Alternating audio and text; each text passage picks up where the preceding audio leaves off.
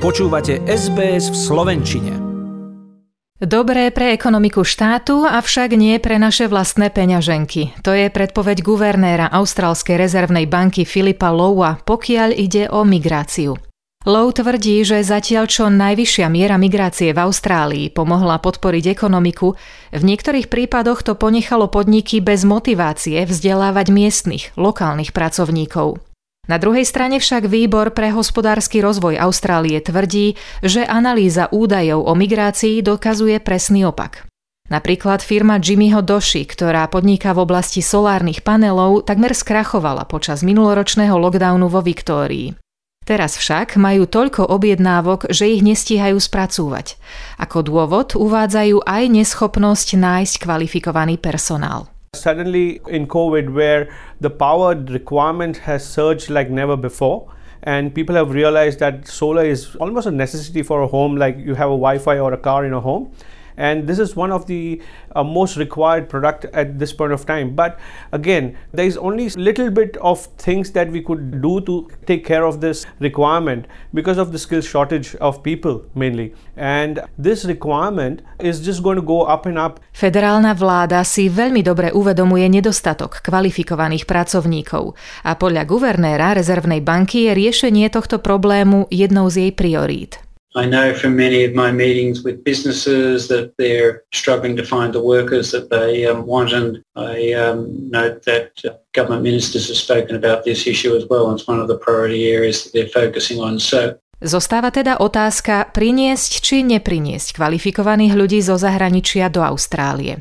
Keď neprinesieme, hovorí Low, firmy nebudú rásť a znížia sa ich investície. To môže pomôcť zdvihnúť mzdy. Ekonomike však bude chýbať dynamika. Znížené investície majú aj za následok stratu podnikateľského sebavedomia, nižšiu produkciu a na konci dňa aj slabší kapitál. Aj preto je otázka kvalifikovanej migrácie stále otvorená a odborníci ju budú v najbližších mesiacoch sledovať. Because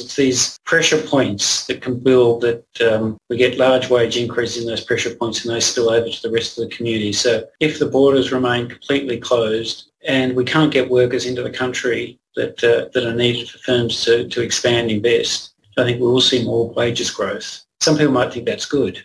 On the other hand, we'll see less investment, less confident businesses, lower output, and ultimately a lower capital stock and kind of a less dynamic economy. So it's a really first order issue and we're proceeding on the basis that over the next six months or so, a way will be found gradually to allow the workers who are most needed to get into the country. Výbor pre hospodársky rozvoj Austrálie zastáva názor a opiera sa pritom o štúdie austrálskych univerzít, že tzv. skilled migration by mala pokračovať, pretože nie je pravda, že negatívne ovplyvňuje rast austrálskych miest.